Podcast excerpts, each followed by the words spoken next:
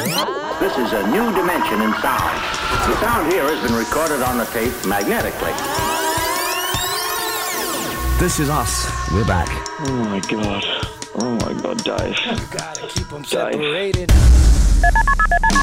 Welcome to A Dave in the Life. It's the brand new home of all the things that happen to me on the radio and all the things that don't. Quite often I chat to some amazing people and those conversations just can't make it on the radio because, you know, kids and decency laws and those types of things. Plus ads and music and all that type of boring shit. So this is all about the pure, unadulterated conversations that happen throughout my life, whether it's with rock stars or ordinary people. This is A Dave in the Life. In episode one, we're chatting to Noodles from The Offspring. They're headed down under in December for Good Things Festival, the 7th, 8th, and 9th in Melbourne, Sydney, and Brisbane. And they're playing their incredible record Smash in full. 11 million records sold worldwide. It truly is one of the great rock records of the modern era. How you going? Good, good. How you doing? Yeah, good man. It's uh, it's nice and early in the morning over here. It's freezing. Whereabouts are you? Is the sun shining? What's going on?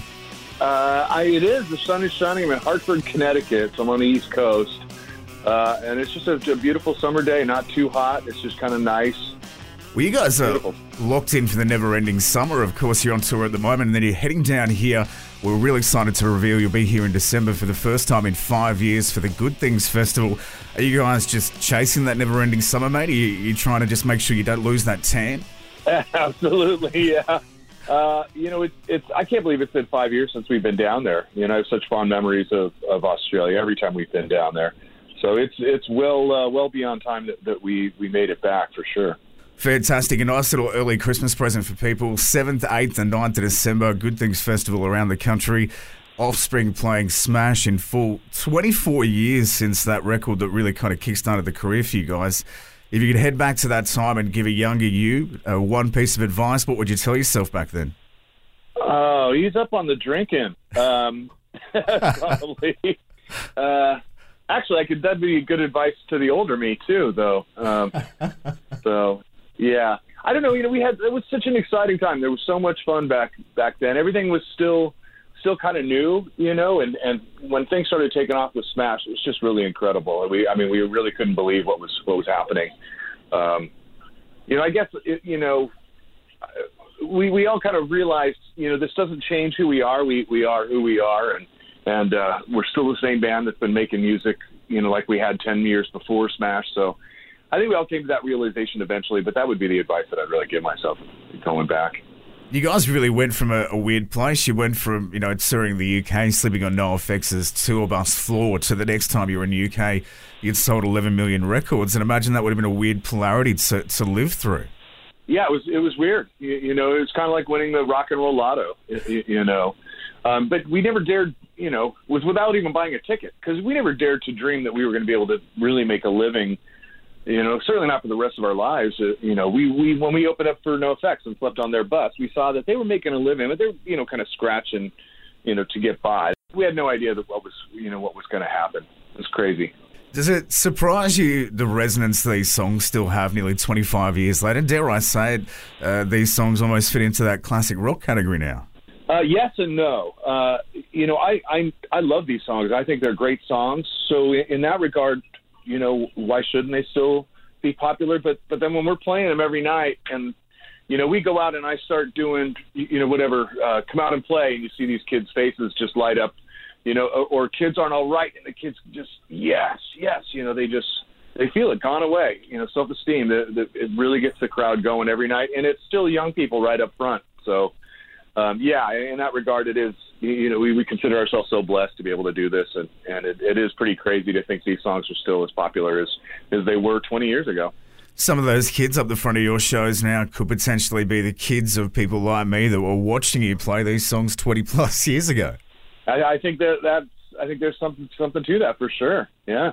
Hey, uh, Smash came out at a, a very strange time in the music industry. It was still uh, before the big record industry bust, as it were. And a, a little known fact I found out last night: the record actually came out the same day Kurt Cobain died. That would have been hugely concerning for you as a band that your record came out. It might have got lost in the ether at the time. W- was that the case? Well, we didn't think it was going to do anything anyways. You know, we were, you know, we were actually uh, playing a show in uh, in um, Valdez, Alaska, with Pennywise.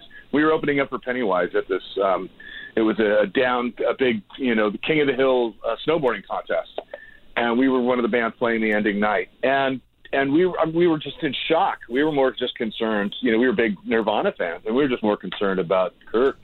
Really, we didn't know him, you know, or anything. Really, I think you know some of the guys had met him, but we didn't really know him. We were just concerned though as fans. Uh, you know, we didn't really think what effect that was going to have on our record because we didn't think it was going to do what it ended up going on to do anyway. Well, it did better than the Offspring ever expected. It did better than their label ever expected. 11 million copies sold worldwide, and 24 years later, the Offspring will be playing this incredible record smash in full at Good Things Festival in December. The 7th in Melbourne, the 8th in Sydney, and the 9th in Brisbane. GoodThingsFestival.com.au. You're listening to A Dave in the Life.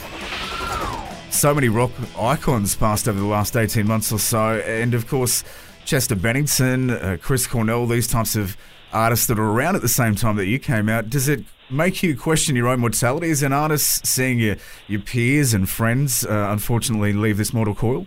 Well, you know, it's it's different. We we kind of, you know, th- those guys suffered from demons that that we're fortunate enough not to suffer from. Yeah. You, you know, and and uh, it's just tragic, just so tragic. Those guys were such great great musicians. You, you know.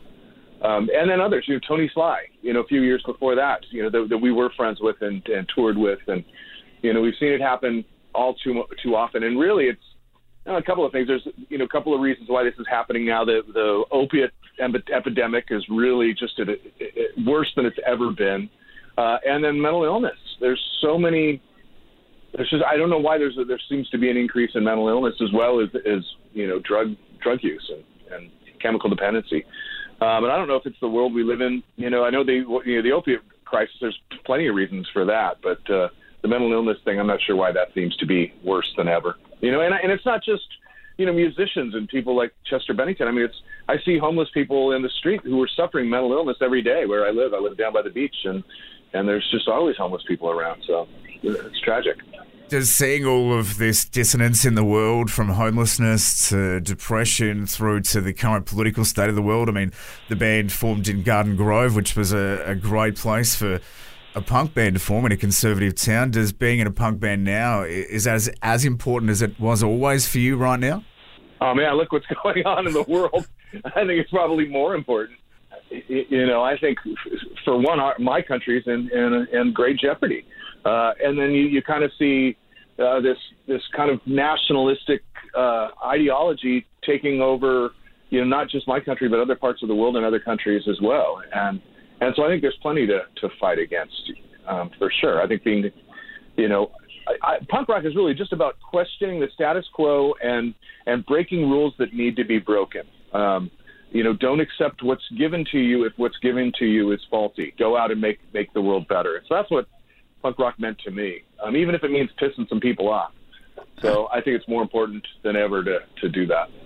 Very well said. And I think if you, you're pissing people off, you're inciting any type of emotion, you're probably doing something correct anyway, whether it's a positive or negative reaction, you're definitely hitting on something. Uh, so many incredible things across your career to be proud of. Is there one thing, there one particular moment that stands out for you that makes you incredibly proud of the path you've walked?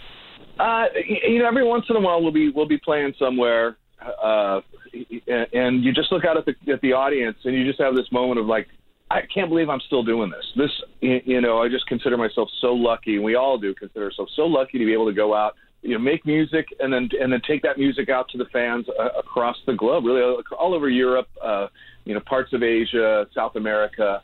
Um, it's it's insane. We just consider ourselves so fortunate to be able to do it. That's a very humble answer, and not the answer that I had here, Noodles. The answer I had here was that you would say Sharknado was the thing you're most proud of. Oh well, you know, yeah, Sharknado six. We just uh, we just finally got cameos. We've been trying since Sharknado three, I think, and uh, you know, fourth time's the charm for our for, for our cause. And we, we Dexter and I finally got to make cameos in uh, in Sharknado six just this weekend, just Sunday. It was great. Oh, excellent! We cannot wait for that one. Uh, Sharknado six featuring legitimate actual face cameos from the guys from Offspring. Uh, as soon as I know more about that, we'll let you know. Hey, mate, it's been an interesting sort of 18 months, two to three years for you guys. Uh, sold the publishing rights. Dexter got his PhD. Has that changed him? Is he wearing scarves and elbow patch jackets now and smoking pipes backstage? How funny! He just uh, he just met with another uh, PhD uh, out in Boston here, and uh, I was I was giving him a hard time about hanging out with all the PhD muckety mucks. Uh, but but no, we still we still get to throw some back at you know from time to time, like you know before a day off after the show. So he hasn't changed really.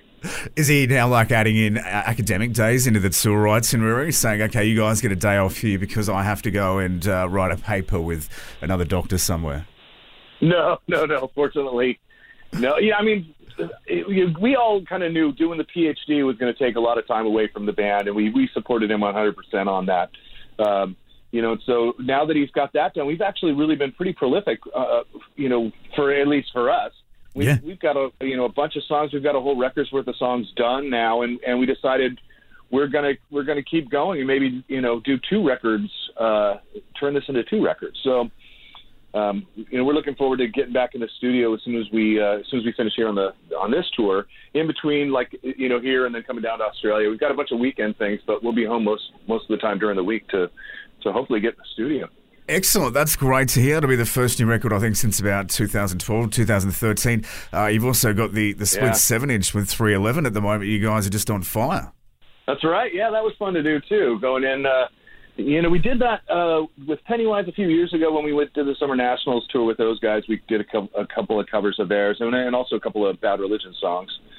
And then, and then this time we uh, we decided to do to do one of theirs, and they decided to do one of ours, and it was it was just a fun a fun thing. You know, we're we're very different sounding bands, us and 311, but but we draw kind of the same the same crowd.